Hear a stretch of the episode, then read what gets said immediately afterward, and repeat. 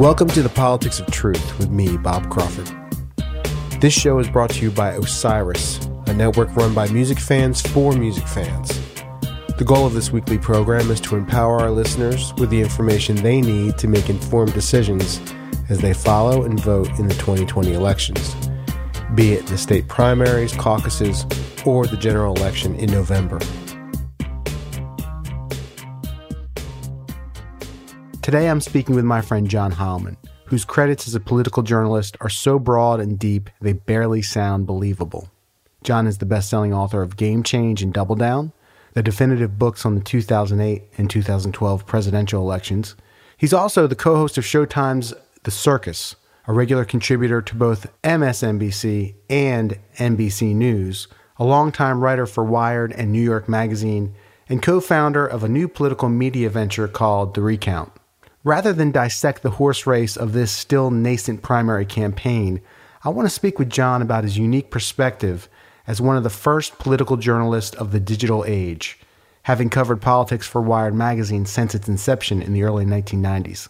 I, and I'm sure many of you, think a lot about how the internet's permeation of every aspect of our lives has profoundly changed the way we interact with our fellow citizens, with political campaigns, and with the policy choices that, hopefully, still determine who wins those campaigns. So we'll discuss where the Democratic primary stands after Iowa and New Hampshire and look ahead, but we'll also place this entire election in context of the transformative moment in history that we're all living through together. More so than ever, thanks to the information revolution that connects nearly everyone, for better and for worse. Something else that connects almost everyone, at least in my world, is music. And because John and I are both deep music lovers, and because this is an Osiris show, we'll discuss one of the best live performances either of us has ever seen, the story behind which shares many themes of the current political climate. Are you ready? I am. Let's start the show.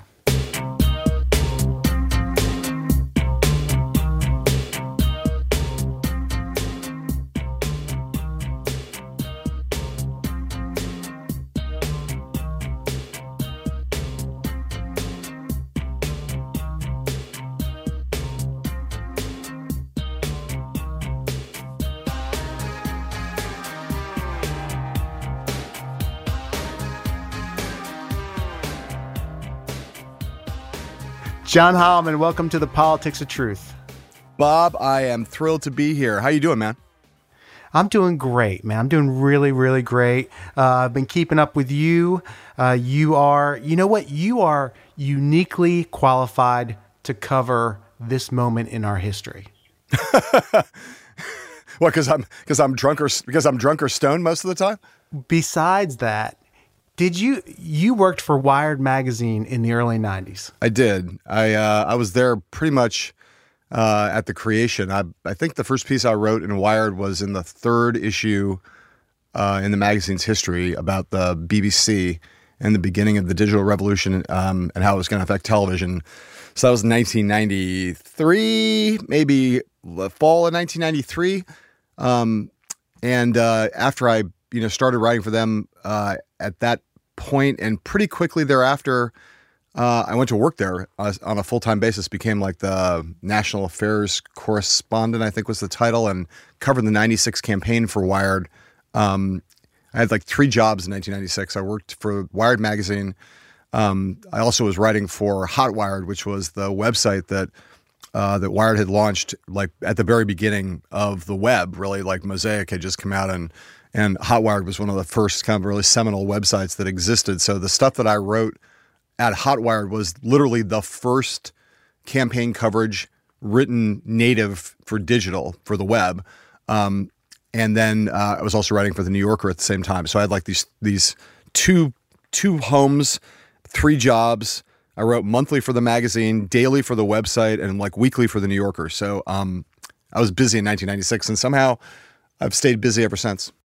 You know what, John, and and, and our listeners, they're, they're music fans Yeah. first, and um, they're they're going to want to hear about where we stand in the Democratic race here post uh, Iowa and New Hampshire, and we're going to get to that. You know, I'm a historian, so I think if we go back to your beginnings at Wired or go back to Wired, we go back to the 90s, I think we can give our listeners a greater perspective of what is going on right now in the politics of the United sure, States. Sure, Bob. I'll tell you one thing, just for your for your listeners. I'll say one other thing. You know, we were planning to do this uh, this podcast, record it here on this Saturday afternoon, a little later in the day, and then out of nowhere, I say this because of of your of who you are. You'll appreciate this.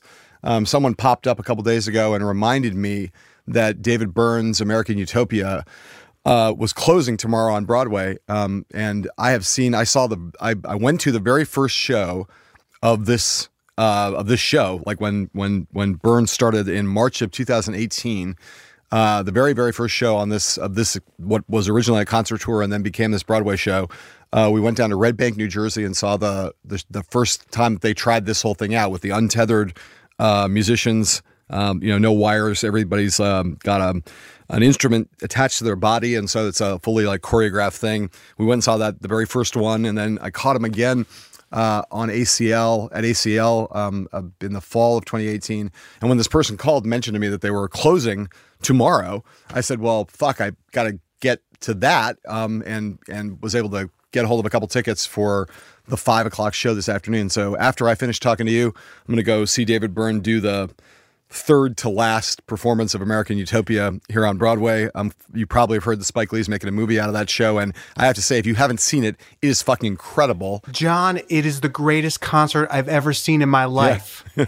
and not, not that I'm a musician and I've seen a lot of like shows being on tour and going to festivals, but I'm also 48 years old, so I've seen a lot of concerts. I've been going since I was 12, and my wife and I, we don't go out much and we don't go to concerts much, but I saw this coming to the uh, DPAC in Durham, North Carolina. I saw it coming like, you know, four months out. I bought the best tickets I could find, just thinking, you know, this would be a great night out. We'll, we'll love this.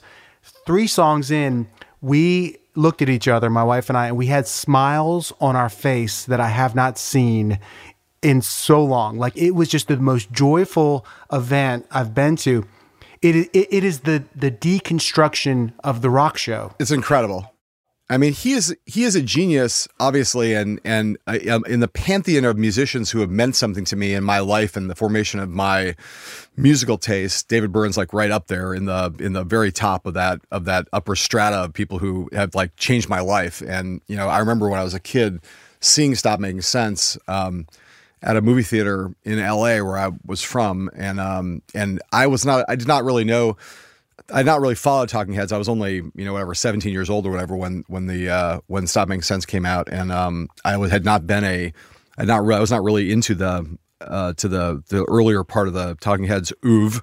Uh, and then I saw that show and and was immediately turned on, and then have seen David Byrne and Talking Heads in various configurations, maybe you know 20, 25 times over the course of my life. Going to see this show, I like you and your wife.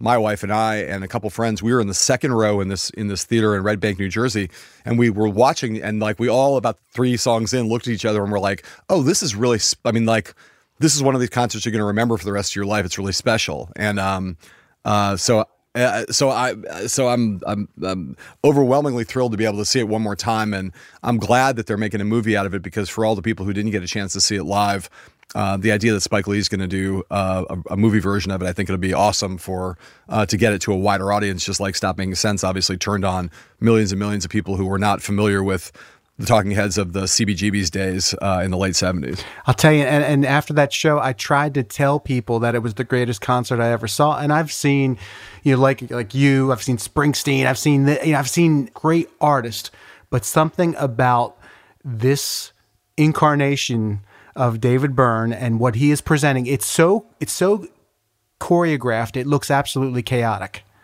But you know, right. the rehearsals, I just kept thinking, what were they how how long did they rehearse this thing? Like what was that like? Right well you've you've seen a lot of great shows and you've also played a lot of great shows and of course your band you know everybody knows this already but like you you know you guys are as great a set of musicians as you are. You are in your kind of apotheosis of of the Avett Brothers as this live experience and you know we've seen you guys as you know um, many times. And I, so you've not only have seen a lot of great shows but you've played in a lot of great shows. And I can't help but imagine that knowing what's involved in in putting on a great show also just appre- increases your appreciation for the genius uh, in play uh, with what David Byrne's doing. And, and your phrase about the deconstruction of the rock concert, I think, is exactly right. And he's always been both an incredible musician, but also a kind of high theoretician, right? And, a, and a, an intellectual uh, at this game, which makes uh, it all the more amazing that he's so thoughtful and so uh, intellectually rigorous, but also that he makes music that's so joyful and that moves in the way that uh, all of his stuff is done from the Talking Heads days forward, and all the connections to world music that he's had, and the way in which he, you know, was I think one of the first people who really incorporated in a very explicit way, um, you know, all the African rhythms from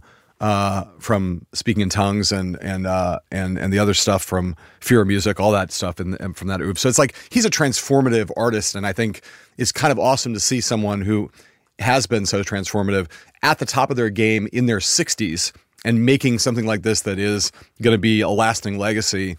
Um, you know, can't help but just think that he, uh, as, as this thing comes to an end, he's sitting there kind of thinking, okay, I pulled this shit off. I'll tell you, I'll make two quick points and yeah. then we'll get on to. we can talk politics. about talking heads all day I'm long here. But you know what? This isn't wasted tape let me tell you, and it's not tape, it's digital, but it's not wasted because, man, we, we, like I think it's as valuable for us to talk about the artist that is David Byrne as it is to talk about the horse race, and in in in some ways, talking about David Byrne elevates humanity uh, a lot more than about what we're about what we're about to talk about. But uh, three final points: the joy. Like I was second row as well, seeing his face yes. and seeing everyone on stage was absolutely joyful. Yes, no totally. one is phoning phoning it in. They they know what they're doing. Yep. They're loving it. They're they they they enjoy each other. Every member of that band is so talented. And and and and he looks like a kid in a candy store up there. Yep. Second point, the use of light. Mm. It's a very it's an open stage and the way they use light uh, to create mood and variety uh, and to accentuate the choreography is is incredible. I totally, I totally agree. I totally agree. And and that's and again, just not to not to uh, blow smoke up your ass, but of course, one of the reasons why your band is so great as a live act is that you guys have that same sense of of, of joy. I've never seen an Avett Brothers show where it didn't look like you guys were having the time of your lives on stage, and I think that is part of why those shows are um, are so uh, addictive for the people who are your fans is that they can see that you guys are not just uh, going through the motions or like you know you're not hacking it out up there. You're you're actually having a huge amount of fun every time you play. Well, thank you so much. I really appreciate you saying that. Right now, in American politics, uh, we're at this moment. In American history, we're at this moment, and yeah. there's a historian from Harvard, Jill Lepore. Yep. She wrote a, a, a great narrative of American history from Columbus to Trump called These Truths. She says that post 9 11 and the war on terror that, that came after it, America found itself in a moral crisis. And it began, it began to abdicate a lot of the laws that, and the rules that it helped to establish post World War II. She says to understand this moment in history, you need to go back to the early 90s and the rise of the internet and the World Wide Web. Yeah. Yeah. The internet is everything that the post World War II World War II order is not. It is lawless, it's unregulated, and it's unaccountable.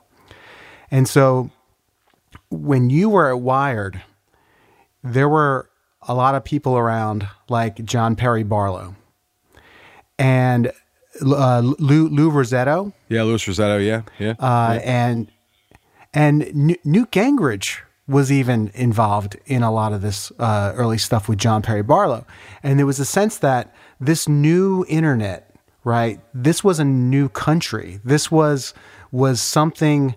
It wasn't a part of the United States. It was its a way of self expression that had never existed before in human history. And in fact, John Perry Barlow wrote the Declaration of Independence of Cyberspace. Yeah. Um, I don't know if I'm quoting that correctly. Yeah. These people were ex hippies, they were libertarians, they were ex anarchists, and he, you were right in the middle of all this. And in fact, in 1996, you were you were an article for Wired called "Old Politics R.I.P." Yeah. Do you remember that article? Oh, I do. Yeah. I think that was. Yeah, and so, yeah.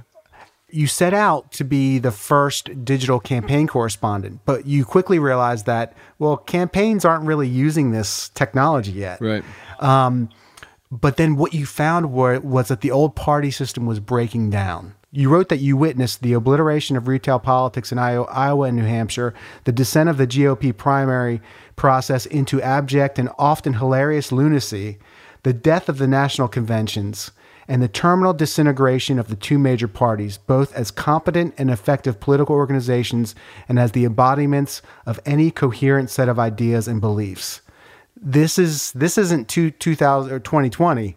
This is 1996. Well, I think you know there's a God, there's a lot in that, uh, Bob. That's a big, uh, a whole big bunch of, of topics all rolled into one. It's one of the problems of talking about the role of the internet um, as a as a phenomenon in our society. I think you know one of the things about Wired was, you know, that there had been you know computer magazines before, and and there were uh, publications that covered the technology industry and covered its products. But you know, when Louis started Wired, his notion was very much in. He, he thought of himself very much like as being Jan Wenner.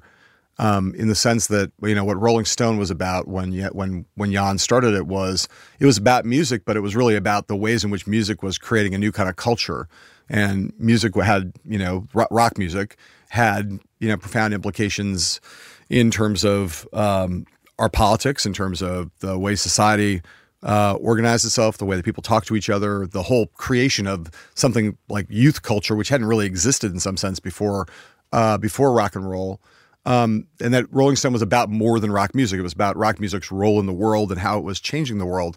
And Louis's view about the internet was very much the same. It was kind of like, you know, uh, he was explicit. It was like, I don't want to really do a magazine about uh, about gadgets or about hardware or software. I want to do an, a, a, magazine that's about the fact that um, what he called the internet uh, uh, was a he compared it to a Bengali typhoon you know, that was kind of whipping across the world and and changing everything from um, from economics to finance to science to uh, entertainment to politics. And and the the Wired idea was was it was I think the first place that really understood that the the technology was you know the beginning of a new phase in how society and the economy and our politics kind of worked. So in the same ways, you know, we, we were that moment was the moment when everybody kind of first twigged to the idea that, you know, just like there was a the agrarian world had eventually given way to the industrial revolution and then we had had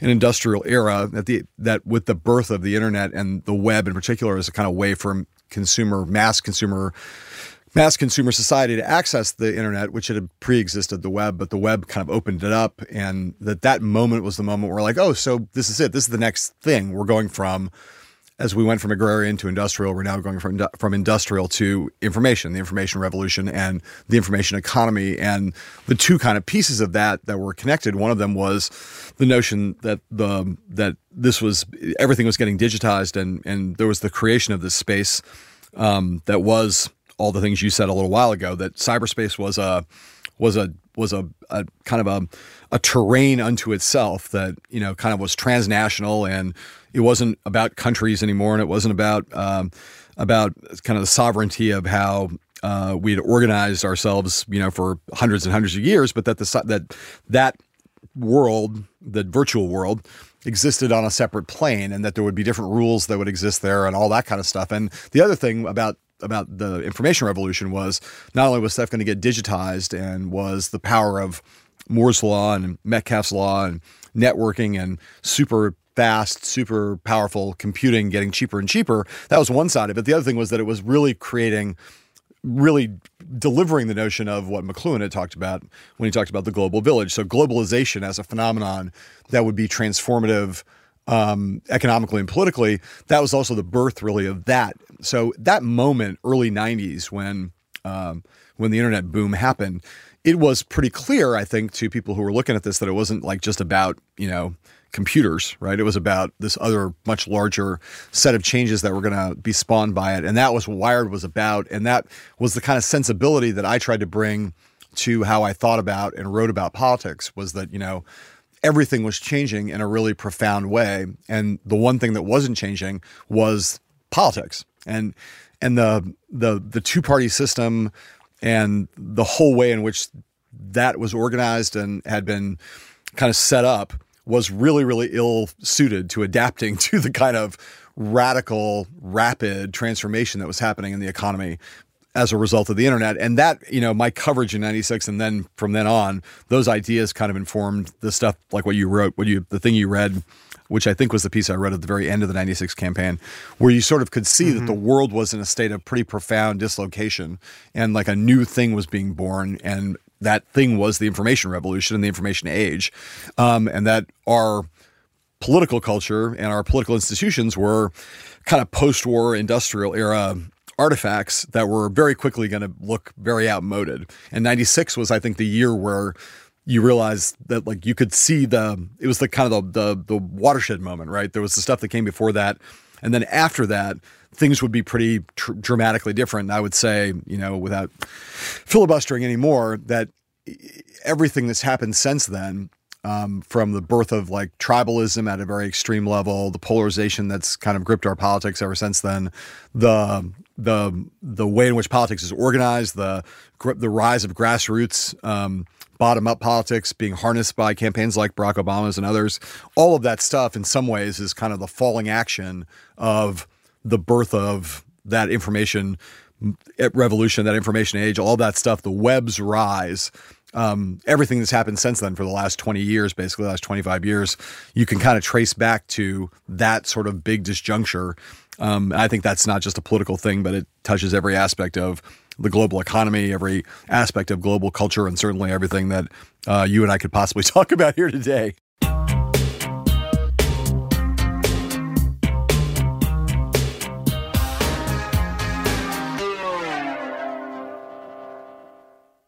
Getting back to Lepore, would you say that that it's kind of the old order just couldn't hang? Yeah. And what we've seen in, in the United States post 9 11 and really with the rise of Trump, would you say that Trump, if he's done nothing else, he's smashed the post World War II period?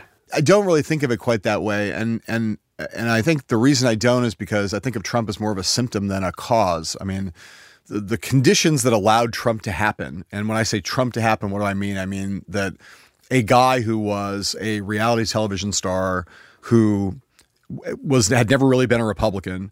Um, didn't really believe anything that the Republican Party in in its post-war incarnation believed. You know, from um, you know the belief in alliances and and and and strong defense built on on international alliances and inter- international cooperation, free trade, um, against debt and deficits. A lot of the stuff that was kind of like what the Republican Party had meant from World War II until now.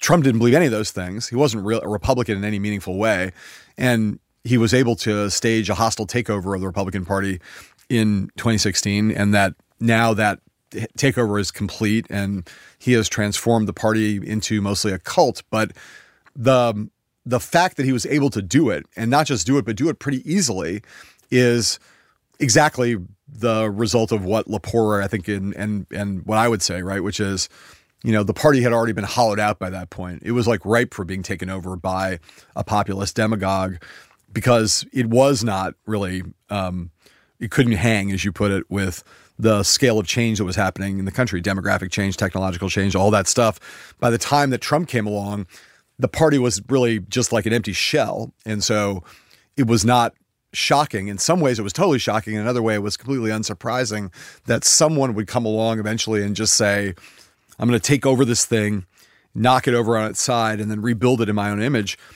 I think that's all true. But I, I don't like, you know, Trump to me, as I say, is more of a symptom than a cause that the things that led to that moment that allowed Trump to exist and take over the way he did, those are things that are kind of the fallout from the kind of larger scale changes that um, that we first started talking about. So I think of you know Trump as being, you know, when the history of all this is written, I, am not sure that I think Trump will have caused really anything, um, but I do think that Trump is kind of emblematic of the the the the in, the inability of both parties to to adapt to the kind of change that's been happening in the country over the course of the last 20 or 30 years. And I'd say, you know, at the same time in 2016, the fact that Bernie Sanders, who was very much like Trump in only one way, and I don't want to, the Bernie people will freak out when I say this, but you know, Bernie Sanders almost won the Democratic nomination in 2016. He was not a Democrat, just like Trump was not a Republican. He was an independent Democratic socialist who rolled into the 2016 campaign. There was a dominant frontrunner in Hillary Clinton who was very much a product of the old order. And Bernie's um, populist, grassroots um, revolution, by self-styled, right, almost knocked Hillary Clinton off. In that, you know, his his from the left, his progressive populist kind of non neoliberal, not mainstream democratic impulses were sort of the mirror image of Trump's, right? And that told you that in 2016, a race where uh, people told you going into it that it was going to be Jeb Bush versus Hillary Clinton. The fact that there was that Jeb Bush, you know, was not only not the nominee, but you know, was easily trounced by Trump, and that Hillary Clinton was almost beaten by Bernie Sanders gives you a sense of the fact that it's not just the Republican Party, that the apparatus of the Republican Party was ripe for a hostile takeover, but the apparatus of the Democratic Party was also ripe for a hostile takeover. And I think they're both kind of decayed and atrophied for a lot of the same reasons. Would Bernie lose 48 states or would he win? Oh, if he's the nominee no in 2020. I mean, I, I, I really have no clue. I think it'd be very hard for a nominee, given the the baked inness of the support. There's not a lot of undecided voters out there, right? We know that, you know, in this tribal polarized era, that you know whoever the Democratic nominee is is going to get at least 45% of the vote, and whoever the Republican nominee is, in this case, Trump for sure is going to get 45% of the vote. And there's a lot of interesting questions about what will happen in the given states that are up for grabs. But I don't really see, I think it's hard to imagine any Democratic nominee losing 48 states. Um, I think it's, uh, uh, it's just not, they're, this, the blue states are so blue that there's not a world in which you know California or New York is going to end up not uh, being behind whoever the Democratic nominee is, and I'd say that's true Bernie Sanders or anybody who the party nominates. I think the question of whether Bernie uh, Sanders is capable of beating Donald Trump is unknown and and at this moment unknowable. Um, there's like too much that still has to happen um, over the course of the next few months. We'll have to see, you know, whether first of all whether Bernie can be the nominee, but in the process of finding out whether Bernie's the nominee, we're also going to learn a lot. I think about um, about how big that uh, movement is, um, and you know, you've seen him in two in two states in Iowa, and New Hampshire, basically getting about a quarter of the vote. Um, um, in New Hampshire, he got half the number of votes that he got in 2016. So Bernie Sanders can't can't in the Democratic Party if he can't you know expand that level of support. Um, it's going to tell you a lot about uh, about the limits of his potency. But we're going to have to see whether, how that plays out, and I think we'll know a lot more about how strong a general election candidate Bernie Sanders might be about three months from now. We've actually seen him go through this race. That's what these races are for. You know, is you you figure you it, it's too early right now to say. I'd say you know any of the Democrats who are currently in the race, it's it's very hard to judge, especially at a time where there's this much much chaos and this much um, uncertainty, and on one side, and then on the other side, so much that is baked into the cake already.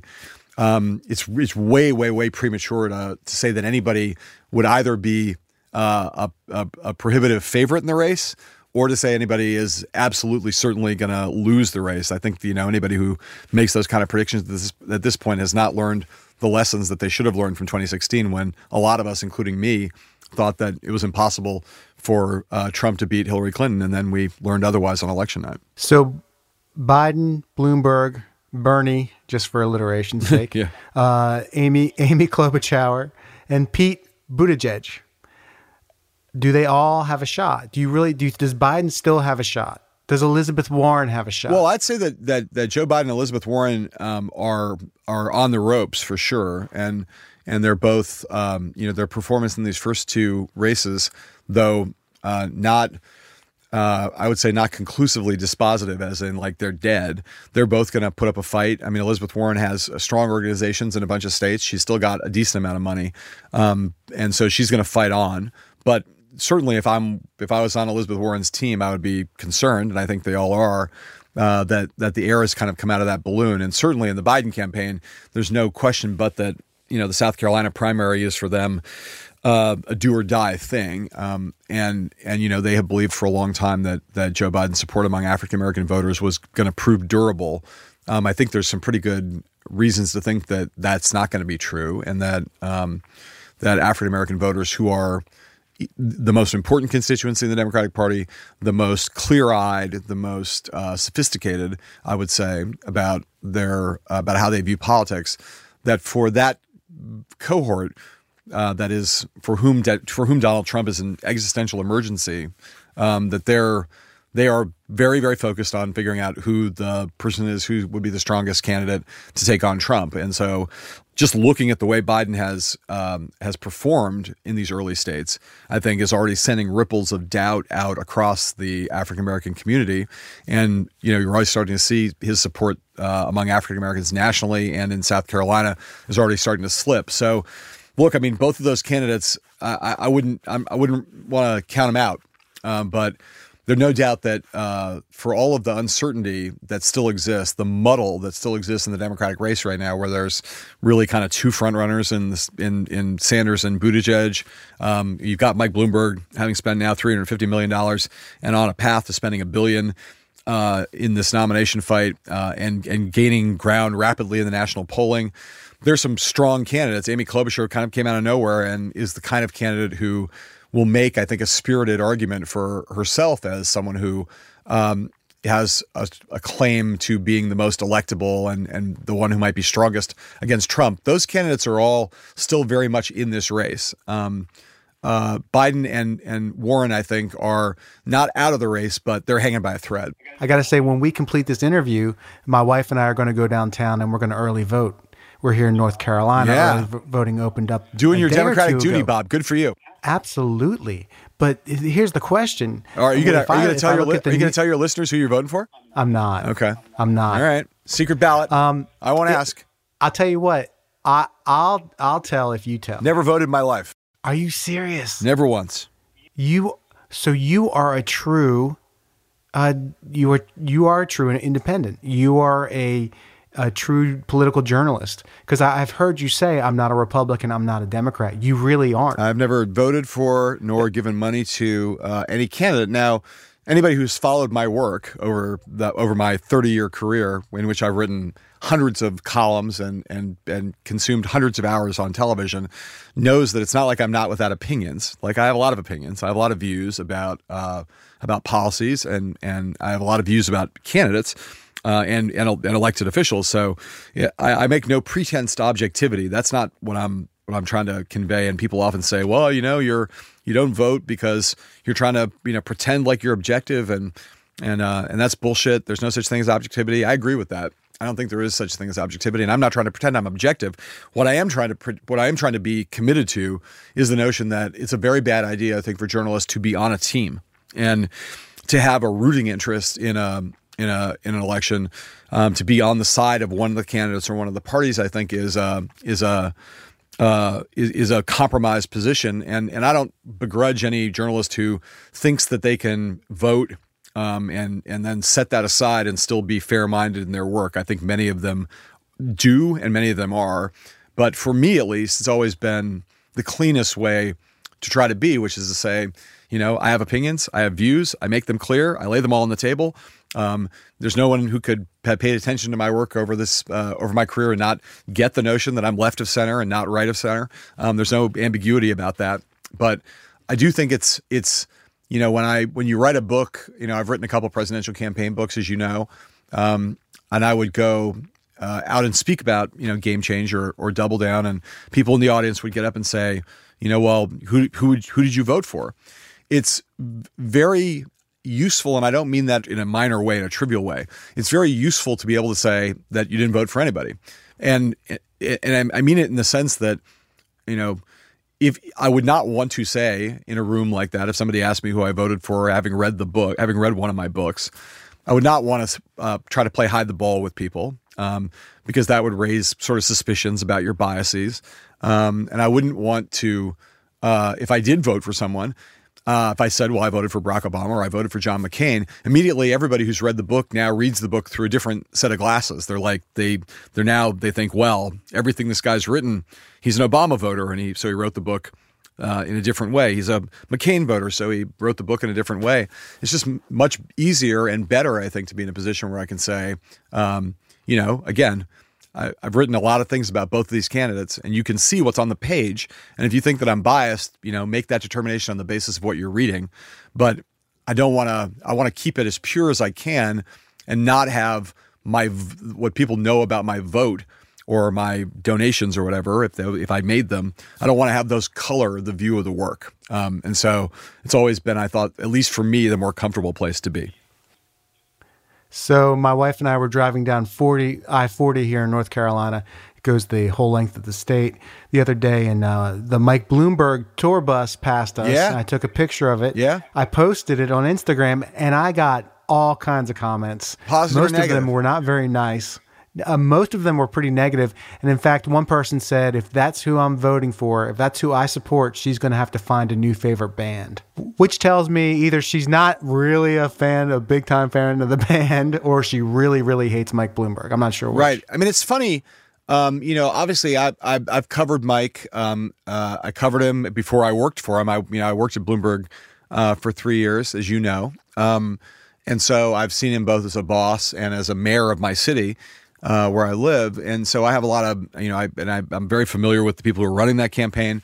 Um, I will say that I I was very bearish on it in the sense, in my my sense of its prospects were were pretty bearish when he decided to get in late, um, and I think there are huge problems that he's going to confront if he starts getting votes in these races that he's competing in, then including in North Carolina, as you say, he was just down there. The circus, my my Showtime show was with him, in fact, in North Carolina on Thursday shooting.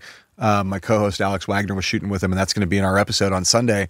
Um, but I, I, think he's got. There's going to be a lot of issues that are going to get raised. One of them is going to be, you know, plutocrats not super popular in the Democratic Party right now. The the the the, the perception that he's trying to buy the election, um, I think, is going to raise a lot of hackles for a lot of people. Um, uh, and that's going to be something he's going to have to overcome because the truth is he is kind of trying to buy the election. It's not like you know that's what's going on here, right? Um, at the same time, having been bearish, you know, he has a lot of point, a lot of views that are uh, whether it's on you know things that he's getting a lot of heat for right now on like the stop and frisk policy in New York. He's apologized for that now, but there's a lot with uh, a lot of questions he's going to have to answer to African American voters all over the country. So a lot of questions, a lot of issues about Mike Bloomberg. But I will tell you, Bob, that I have been struck, given all of that and all of my skepticism about his ability to be the Democratic nominee, it has been sort of stunning to watch him rise from zero to sort of he's now kind of in a statistical tie with Joe Biden in second place nationally in the polling. And notably, last week, there was a, a Quinnipiac poll that said that he is up to 22% support among African American voters. Now, you know, that's a sort of a stunning thing, not just because he went from zero to 22% and took away a bunch of the support that Joe Biden had, but again, you know, stop and frisk is in his biography. You know, this week we heard a bunch of audio that came out of him saying some pretty odious things about stop and frisk, defending the policy. And yet, if you go and talk to black voters, and I guarantee you down your in your home state, if you went and talked to some African American voters, there are a fair number.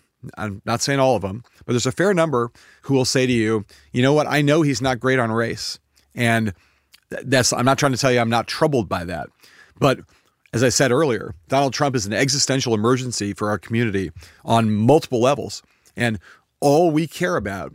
I'm speaking now as an African American voter. All we care about is who's going to beat Donald Trump. And they look at Mike Bloomberg and they say, he's flawed, but they're all flawed. He's done some dumb shit, but they've all done some dumb shit.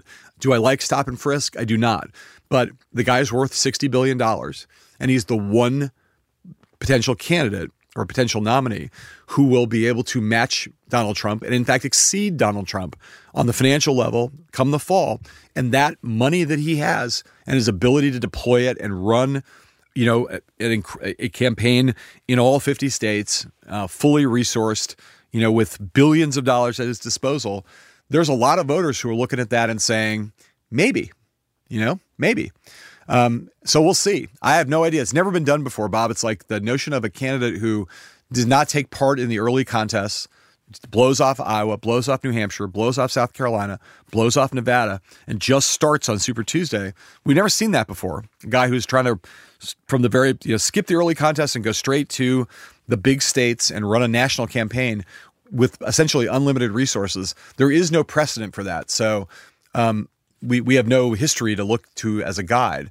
But I do think that um, given how much large chunks of the Democratic electorate look at Donald Trump and really believe that getting him out of office, beating him this November, is not just an, an, imperative, but an imperative where you know their lives depend on it. I think that Mike will now. I'm now of the view that I think he will at least get a, a good hard look from Democratic voters who I would have said six months ago there was no way. I now think you know he's going to at least you know he's to get consideration from a lot of people, and it just makes this race all the more complicated and hard to predict. Well, John, we are going to go through this race with you. We're going to be watching you on the circus. We'll be watching you on NBC and MSNBC, and we really appreciate you taking time out of your busy schedule to uh, to talk with us today. And uh, as a friend, man, thank you so much, and enjoy David Byrne. Bob, I, I appreciate uh, being on the show. I'm sorry, uh, I would. I feel like you and I could probably do like a podcast a week. We have uh, a lot to talk about, and I didn't mean to filibuster too much here. I'm happy to come back and uh, do this again with you anytime you ask. I'm, you know, I'm an enormous fan, uh, and I'm proud to call you a friend. And I'd be delighted to talk to you anytime you want to have me back on down the line. just say the word, and I'll be there.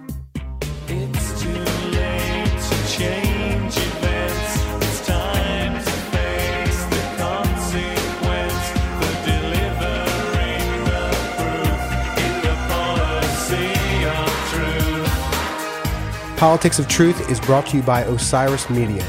Produced by Bob Crawford and Adam Kaplan. Our executive producer is RJB.